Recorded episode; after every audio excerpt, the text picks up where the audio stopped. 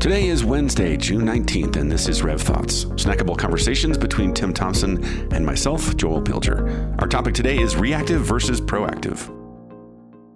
Proactive versus reactive. This is the thing we're going to talk about today because you were just telling me this story and it inspired this really interesting question that making the move from being reactive to proactive, is there a method? So what's the what's the story? What's the context to help people understand why we're diving into this. Yeah, sure. I, um, Jason and I actually had a conversation with a client um, this morning, I think it was, and it's an existing client. We've had them for a few years now. I guess in a way, what what had happened is that they had changed their production method in a very slow pattern. But um, the process that we have done, the routines and the process we've done over the last few years to track their production, their costs, um, give them advice, you know, capture things proactively, had kind of slipped. And uh, Jason was telling me before the conversation this morning that he has spent a lot of time in the last few months chasing people down to get the information. And as soon as he said those words, in my mind, it triggered like, whoa, we're being reactionary. Because if we have to hmm. go track people down, to find out something they had already finished. We're, we're no longer at the on the front end of this conversation. We're at the back end, just keeping score. And that scorekeeping method after the decision have been made is a horrible position to be in. You're not determining anything about your future. You're not directing your company or the projects in any way. You're just scooping things up. And, and a classic, uh, Oh, and a classic example I'm thinking of is the P and L, right? Where you, where the owner gets the P and they think, oh, I'm supposed to make decisions to run my company, but it's all reactive, back backwards looking information. Yeah, exactly. Like a, a, traditional bookkeeper will will download the transactions after they're done and tell you if you were profitable or not, um, and, and a past tense. And what we're trying to do, and our and our idea of the roll up in our meetings is find out if you're going to be profitable when you finish the project and making sure you're profitable before you get there. Right, making those decisions in real time that affect the future rather than just asking the classic question where did this go wrong now that we're now that it's all in the past yeah and and you know what the trick is that we do the numbers are the same that everyone has each company no matter what method you're using you're really just looking at project budgets and then actuals and comparing the two I think that the method we've figured out is asking your production person, your producer, or whoever that that um, project manager is. Well, if you were to start today and finish the project, how does it look? W- what decisions are you going to make? What people and resources do you need in order to finish the project well? Um, what's the new new timeline? Have there been any changes to the scope? And if you if you ask that questions on, on a regular basis and on a routine basis, you'll find that the project is moving and shifting, as we all know, but you're responding to it. And then you'll capture a problem sooner than later of the, the project's going over budget, the client's asking for extra work, um, we're going to miss the deadline, and then you can start giving warning signals sooner. And the thought is is isn't to avoid the issues, but know when the issues are sooner than later, and then start changing your method or your production uh, requirements in order to make sure you finish and finish well. So I, I, don't want to step on too many toes here, but I'm just going to say that there are definitely a lot of owners, and I used to be one, so I can maybe aim this at myself. Yeah, at yourself. Yeah, at myself. In that, what I would say is probably the most common pattern is a project gets done, there's some sort of a wrap. You know, there's some sort of a report of like how did this project end? Sometimes it's just a P&L, right? Maybe it's just the how's the company doing? And then there's this moment when the owner thinks all I can do is throw a tantrum and tell everybody, "No, you're not doing it right. We're not making enough money." And then there's this, "Well, we're just going to try harder." Yeah. we're just, you know, we we just have to try harder, folks. And dang it, you know, and then I there's this like turn over a new leaf. They get out of bed in the morning and they say, "Dang it, we're just going to do better from now on." And I don't think that's actually the method we're talking about of making the shift from uh, reactive to proactive. Yeah, it's um, moving from the thought of chance into a, into the process of choice. So you don't just happen to get profit by chance, um, or it was a good project by chance. You make it a good project, or you determine the profitability before you even get started, and then you keep on determining it choice after choice of choice to make sure it is profitable at the end, or it is a good project end. It is creative at the end. I, I love the way you phrase that because there's kind of this. You know me, I'm an eternal optimist. So whenever somebody says to me, "Hey, you can choose," I get excited. I go, wow, so I can just choose better instead of choose worse. And of course, there's times when you might say, no, we're going to lose money on this project, but at least it's a choice, right? I mean, far better to choose to lose money on a project than for it to just happen and not realize that you had a choice all along. Oh, I, I just left a conversation, not even like two minutes before you called me. And the conversation, I kid you not, was hey, we know we're going to lose money on this project that we haven't even started yet. Um, should we build a time that we're going to go over to sales instead of on this project? Oh, and I, and I thought, wait, wait, tell what? me again, like what, what, what's your, what are your, your thought here? And they said, well, you know, we're going to, we're doing this as a loss leader essentially. So we're doing it on behalf of sales. Shouldn't sales cover that cost? And I, and I thought, okay, well, the, the thinking is right but if you don't track it on the project, how do you know how negative you went? Wow. And then if you're if it's an investment, right? That's really what you mean by loss leader. How do you know you ever got a return on the investment unless you know how much you spent? So no, put it on the project and then actually manage the loss. So so make it a two thousand yeah. loss instead of a five thousand dollar loss. You don't just spend eternally and then hope someday in the future by chance you're going to get a return on investment. All of these are business decisions you want to make. These are all choice instead of chance decisions you want to make. Well, I, I'm reminded of my one of my favorite quotes, hope is not a plan. That is is so true in this case. Like it just kills me. Like it, the thinking there is almost that idea of well, let's blame sales, therefore they have to take the the hit, so to speak. I'm doing air quotes. They're going to bear the cost of this loss but that I mean, I mean, obviously that strikes a nerve with me because I'm thinking of of all these calls that I'm doing with uh, owners, and it, a lot of them come back to this idea of well, it's it's it's summer, so things are slower, so we're a victim of this thing called sales are slowing down, or we have to take on projects that aren't profitable, and I think there's a they're missing this transition that you're talking about of how do you say no there's a choice and we can be proactive and not just reactive yeah so so it goes back to the idea of method which i know a lot of the strategy conversations you have with folks that, that you were alluding to the conversation you have are strategy conversations and then those strategy conversations what we often try to establish it, uh, up front when we're talking to clients new clients or old is the the belief that you are not a victim to this process. And there is no uncertainty um, unless that's what you want to choose. And I believe uncertainty is what drives a lot of reactionary decisions, let's say, because they don't know what's going to come three months from now. So, because they don't know, or even three weeks from now, and because they don't know that, they don't want to make any choices today. Even if it was, um, let's just use an example of like um, something in marketing, something that would improve the sales outcome. Right, right. They don't want to make a, a marketing choice because they're afraid of what's three weeks from now. And you and I would say, well, if you don't make a marketing choice, I can guarantee you the result three weeks from now is not going to be better sales because you didn't, you haven't done the work ahead of time to to improve your sales. Yeah, what's what's the quote? Um, I think it's a basketball coach who said, if you if you uh, if you don't every shot you don't take, you miss. What's that quote? you know, but it's that it's that same idea, and it, it's interesting, Tim, because I'm just now sitting here thinking about. There's kind of an interesting parallel between, you know, your wheelhouse being in production and operations uh, compared to I, I spend so much of my energy on the sales and marketing.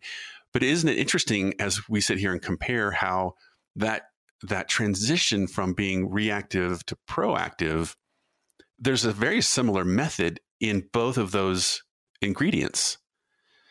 Because, yes, all these strategy sessions that I do, I would say with these, you know, what I'll call up and coming studios, and these are all around the world, not just in the States. Probably the most common thing I hear is well, most of our business is repeat, meaning referrals, repeat, what have you. And although that's a good thing, right? They're in business. The bad news is, well, you're just reacting to what's coming at you. And don't you want to create your future rather than just react to it? And there is definitely a shift that can be made where you don't have to just deal with, well, summer's usually slow. So therefore, this is a time where we're going to, I don't know, because there's uncertainty, we're going to sort of take a step back and kind of pause. And I'm just asking the question wait, really? What about being proactive and seizing the moment called we have this time, we have this moment where we can invest and start creating the future rather than reacting to it? Well, I, I think you said the key word there because we get it, right? It's not like we're living in some fantasy bubble that um, we believe that you can, you know, plant magic beans and beanstalks grow or anything like that. Right. Um, but but the thought is is that just because money moves out of your checking account into someone else's hand, what a lot of people's understanding is is that's an expense. And when the time is tough and and revenue is slow, I should cut back my expenses. Therefore, therefore I shouldn't transfer money from my bank account to some some uh, to some external account. The falsehood in that is that, that not every movement of money is an expense. Some of those movements of money are are investments.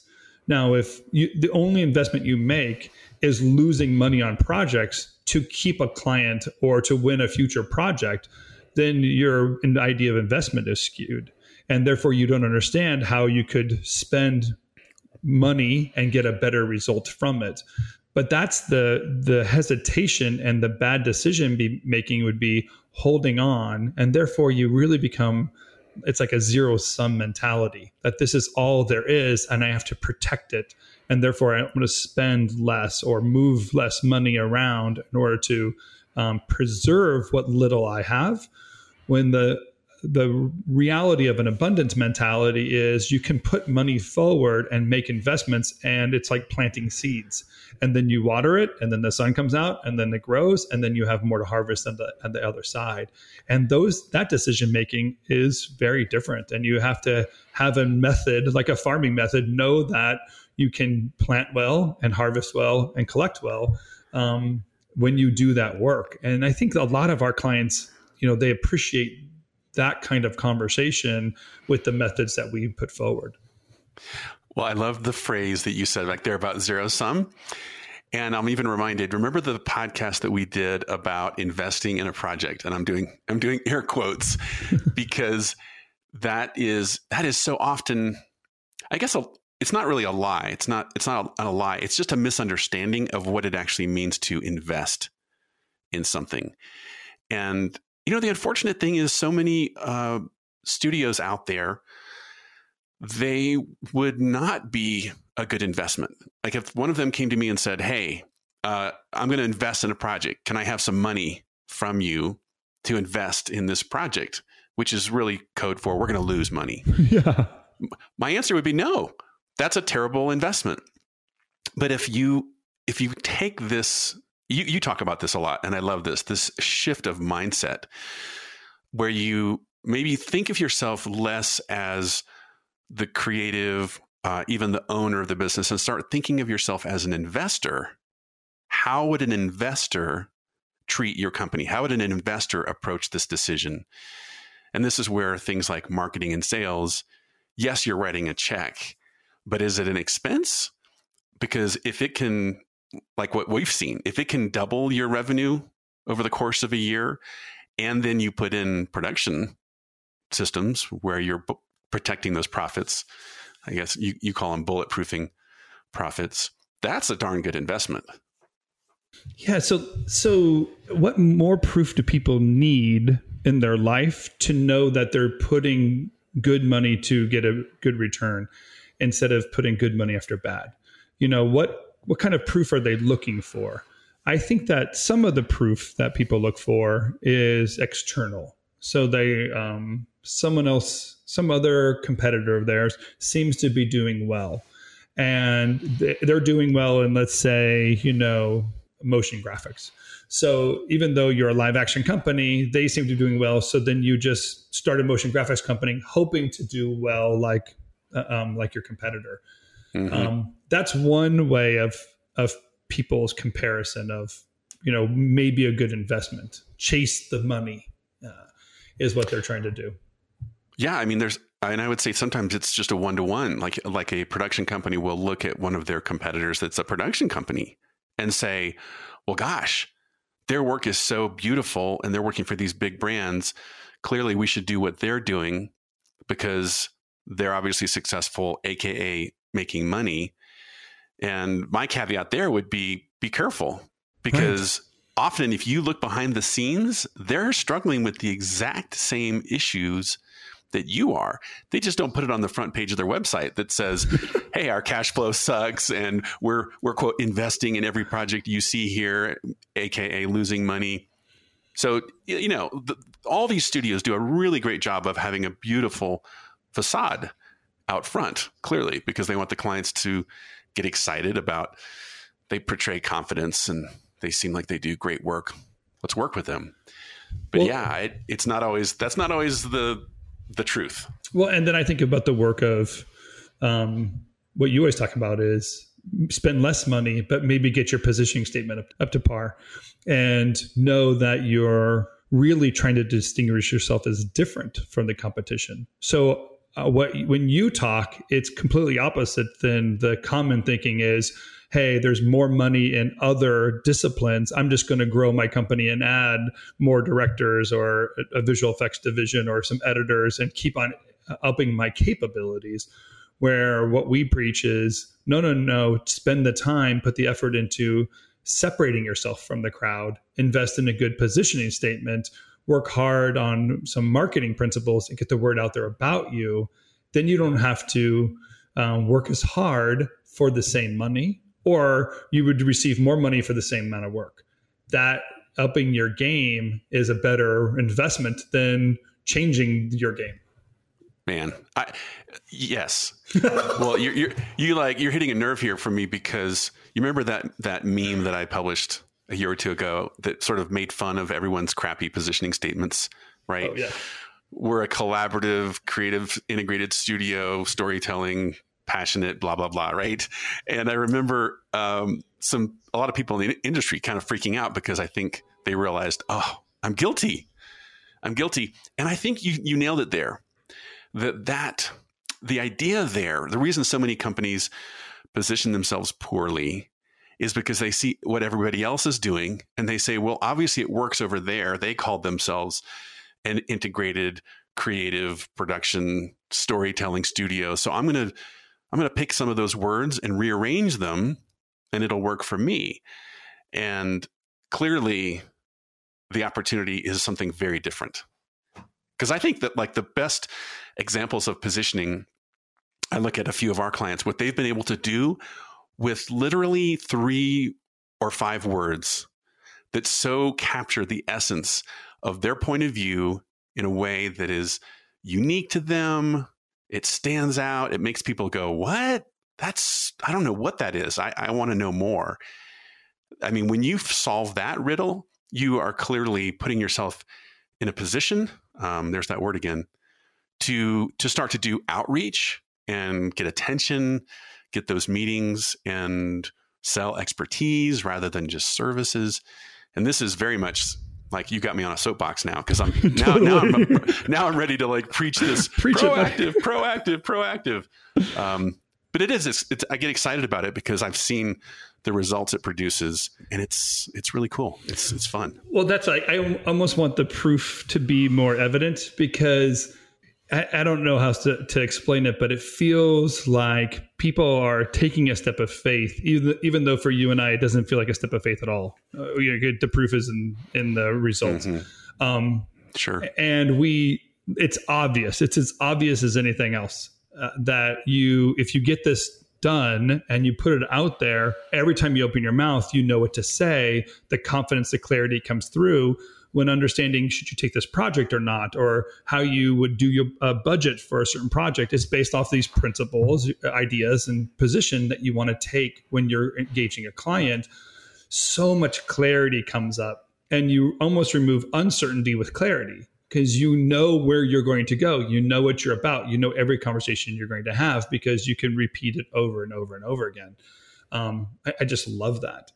I, I was telling, um, uh, I was I was on a, a, phone call last week, and they were asking. I think they were asking about um, maybe Jumpstart. I can't remember what they were asking about. Something that you're that you have coming up and they were um, we were talking about the positioning statement and i likened it to my my third born son Seamus who just graduated uh, uh, high school so Seamus is um, has an unusual name in the us marketplace and most people had not heard the name Seamus while he was growing up let alone understand how it's spelled so most of his life his his childhood life was um, starting conversations with um, someone asking his name, and he would say, "My name is Seamus," and then he'd have to repeat his name, Seamus, and then they would say, well, "How do you spell that?" And he says, "S E A M U S," and then they say, "Well, what does that mean?" And he says, "It's the Irish form of James."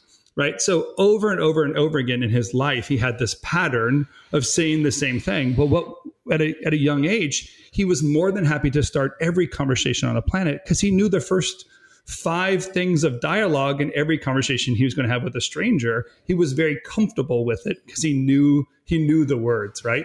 Yep, and, a, yep. in a lot of ways i was telling this client like that's what you're looking for in your positioning statement. You know every word you're going to say because it's yours. It's about you. It's clarity. You don't have to like uh, to find the list of capabilities of you know i'm a live action motion design visual effects company that's happy to do storytelling with our live action team and you know integrated into the 360 experience. Like you, know, you don't just say that anymore. You just say no we're the misfits that uh, that you know knock it out of the ballpark every time. And then they, right, right. they go what the hell are you about? And then you get to start explaining who you are. That difference in engagement it's it's incredible they just they just can't use Misfits because Laundry already, already owns that. yeah, right. I, you know what? I think Misfits always pops in my head because Laundry's positioning is so strong. It's the first one that it's pops so in my head. Yeah. yeah, it's a great example for for anyone that's curious. Like, what does that look like? I, I, well, I love the story. I love the story because you're absolutely right. When when you really nail um, good positioning, of course you have a great message when somebody says, "Who are you and what are you about?" But if it's tied up in your name it's even more powerful because, like in Seamus's example, the person walks away saying, I remember meeting four or five people, but the only one I can remember is that guy named Seamus. That's exactly right. Because he's right because he stood out and his it's the Irish name for James. And see, I'm repeating it all to you right now. But the other thing you said about 360 and storytelling, dude, I couldn't regurgitate to that to you in a million years because it all just went in one ear and out the other. Or you could, because you could just read on everybody's website. There's nothing to distinguish. Well, yeah, sure. of course, we could do that. Yeah. Well, this this is also the opportunity. I think when you if if you have that really killer name, you have that really killer positioning that's just honest. It's not a list that you try and regurgitate. It's not contrived. It's just true. Then you're when that person says, "Gosh, I'm really curious. Tell me more." Now, first of all, you've accomplished the whole goal of marketing. You made somebody curious. And then the point in the conversation moves forward where you get to say something like, Well, hey, prospective client, I would love to talk to you guys. We would love to work with you. By the way, we're really expensive, we're really busy, but boy, we would love to work with you. And you've just started the conversation around a completely different set of expectations than we provide services. Let me get you a bid. We have hours, we have rates, blah, blah, blah. That what I would call old school sale.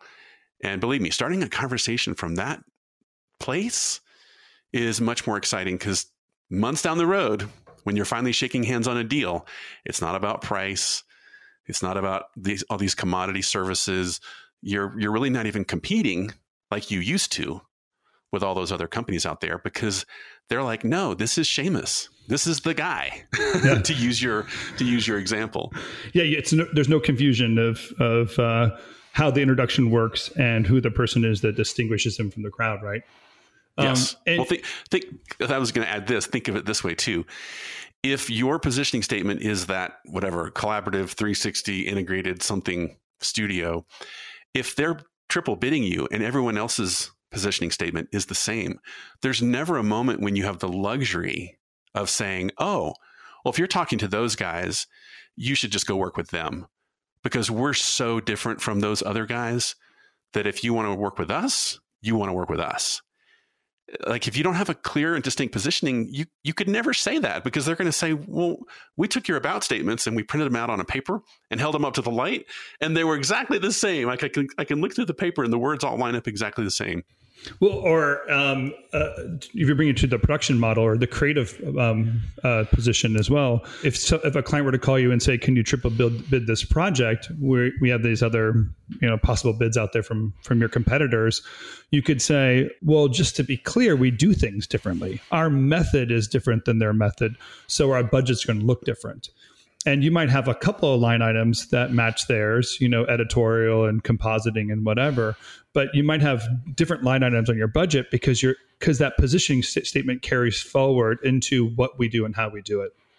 So mm. if your method is a creative method or your engagement has some strategic plan to it, um, your process has a beginning, middle, and end, your budget form would look different. So your proposal to your client might be confusing to them and they have to ask questions of well then how do you do it? How do you accomplish mm. the goal? And creatively you want to say we always deliver the best creative product. Production we always deliver on time and on budget. Uh, operationally we always you know we can we manage ourselves cash flow and purpose. And marketing we distinguish ourselves from our competitors. Um, all those abilities all come from that one idea that you are unique and you have to do something uh, out in the marketplace and let people know what separates you from the others. Yeah, I, I, uh, you were making me think of this one example where I was, I was coaching one of my Jumpstart students. They, they were talking about how the the client came to them and said, "Hey, we want you to bid or pitch on this thing," and the the studio owner asked them, "Well, who who else is uh, in the mix here?" And they said, "Oh, Studio X and Studio Y." And I, my advice was what you want to say is, huh, that's really interesting. So if you called Studio X and you called Studio Y, I'm not really sure. Help me understand why did you call us? So what I just did was awesome. I just yeah, I just totally made the client go, "Wait, what? What do you mean? I thought you were just like X and just like Y." And you want them to think, "No, there's something different. There's something amiss here. I need to know more. Like, let's have a conversation. Because I would, if I'm that owner, I want to tell that client, look, clearly X, they're awesome. And Y, they're awesome. But we're so completely different from them that I'm a little confused why you called us. Why do you think we might be a great fit for this project? And what they say next, of course, is when they start selling you on why they want you to get the job. So, anyways, this is all part of that sales conversation and thing, all that stuff we go through in, in Jumpstart. Did we ever answer the first the first question, which is there a method? Because I feel like we um, we're finding that proactive or distinguishing yourself, um, being intentional, are all part of what you need to do to be proactive instead of reactive. Um, yeah, I mean, I think we're we're maybe answering the question in the abstract because clearly, yes, there is a method to becoming more to becoming proactive. I would just say that it doesn't mean that it's simple. Like it's not a, you know, I can't just put a band aid on something and say, congratulations, now you're proactive. But there is a method, there is a structure. You can learn, sort of unlearn the bad habits and, and learn new principles and put systems in place that create this proactive stance that you and I are such big fans of. Yeah, yeah, and I, um, I agree with you that sometimes it can be complicated because you're trying to um, get in front of the the crew or the process you are now. Sometimes it's easy. Um, again, like if I were do, to do the the roll up routine with with our clients, I'd say, okay, well, how much have you spent so far? How much is remaining to spend? And the minute I that producer has to sit down and think through from this point into the future of what's necessary, now I'm looking at future problems that aren't yet there and I can capture right. them. Um, right. And uh, I think this is this might be another abstract answer, but what I find to be the thing that distinguishes a proactive process from a reactive process is the one the desire to want to be proactive let's just know that that has to be out there and mm-hmm. and the need to, knowing that you have to be proactive is the first part um, but it's really um, asking yourself the question uh, where do the problems come from? Where how do i distinguish myself and marketing is how you would say it or in production you say where do the problems come from? And then asking the question is that problem showing up? Financially you ask, ask the question when do i run out of money? Right? If i know when i will run out of money then i can do work between now and then to make sure i don't run out of money but you have to be able to stretch yourself far enough out with that question to get to the point where you can see reality the answer and then you make choices between that between now and then so you don't ever hit those roadblocks have those problems deal with those issues or not distinguish yourself in a, in a sales pitch. Well, yeah, what I what I'm hearing you say again in the abstract is this getting out ahead of things. So whether it's in production or whether it's in sales, there's this sense of how can I get out ahead of things? So I'm actually looking into the future so I can influence what's coming at me. I can make decisions before and not just look back afterwards and have regret. Yeah. And do you think people are afraid because um, they are they don't know the answer to ask the questions? Do you think do you find that with people you work with where obviously they want to know the answer, Maybe. but if you ask them, they're afraid of the answer, so then they just avoid it altogether? I, my guess is that there's a there's a certain obviously comfort that comes from how we've always done it. And the devil you know is better than the devil you don't, right? So there's this there's this idea of yeah, but that's not what we've always done. And if we so that scares me. And of course what you and I know is all the habits and practices that enable a studio to maybe reach maybe a million dollars a year those a lot of those habits have to be unlearned and actually let go of because those will actually hold you back. The next level is about a different way of doing so many things in regards to production, in regards to how you do sales. So I think it's just that unfamiliarity of, yeah, what you're telling me, Tim, that sounds good, but that's not how it's always worked for us. So it's scary or weird. yeah. Yeah. Cause I, cause I, um, I think fear is a major motivator. And if I were to ask a question, let's say, for example, when will I run out of money? If I if I look far enough out to see that, I might find that it's sooner than I want it to be. And I want wishful thinking to solve the problem than, you know, I don't know, doing a sales trip or or actually finding a result or cutting back expenses. I'd rather just avoid it, uh, burn up my line of credit first and see if I can't get to the other side of it, and didn't just call it like bad luck or the summer, you know, the right. summer down, the summer slowdown. Yeah. Well, you, yeah, you just nailed it there a second ago. That obviously to cut expenses is something right in front of you. You do have control over that, and of course, if you need to cut expenses, by all means, do that. We're not advocating anything other than, of course, running a responsible business. But just because it's right in front of you and it's obvious doesn't mean that that's your only choice. Oh, absolutely. Yeah. But also, sales solves all problem is a myth um, where mm-hmm. you say, I know, I just need more sales. Eh, if you're not getting mm. the sales and you're not going to have the, the revenue to support people, then there's a different decision to make. Um, yeah. I, yeah. yeah. I mean, that's what it, in, in, effect, I think you, it's like we're saying that s- sales and getting out ahead of it goes hand in hand with production and getting out ahead of it. Yeah. And the two the two go hand in hand. Neither one is the is the solution. I mean, obviously you can't solve you can't save your way to success, but you also can't just say sales is going to solve all my problem and then go invest in every project and burn all the money. There has to be this, you know, the two have to work hand in hand. Yeah or use the bank money, use consumer debt to solve something, or there are these other easier sounding methods, but they're they're horribly distracting later on. They actually yeah. they they stunt all growth. Um, I, I I know that Jason works very hard um, when he does cash flow routines um, with his clients. And one of my favorite things that he does is um, it, it's the it's the repeatable method that he does week after week, and our clients know the conversation they're going to have with Jason, let's say, so that they have become familiar with, hey, here's where we are, here's where we're going to be, here's how long it's going to take us to get there. And then the next thing, the next part of the conversation is, so here's here's some opportunities, here's some options, here's where we're going to go, uh, or you know, getting some the temperature of uh, things that the client has heard and their salespeople have heard. So all of it's brought together into one point, and all of this um, hard work that people do um, in production, in sales, in creative, in client management, all get to come together into one conversation. And then it just makes sense and people can go right. forward with that.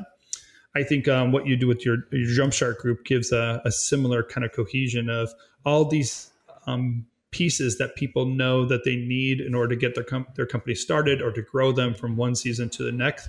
They're scattered. And when they come together in a method and a process, then doubling sales is easy because they've stacked them in the right way, asked the right questions to get the answers, put themselves forward, and push themselves um, out there. And I find that what we're what we're learning and have done in, inside of RevThink is to embrace this industry in such a way that we get the abstract, creative, and client and um, industry change or whatever, but we can always bring it back to decision points, strategy, method, and then routine.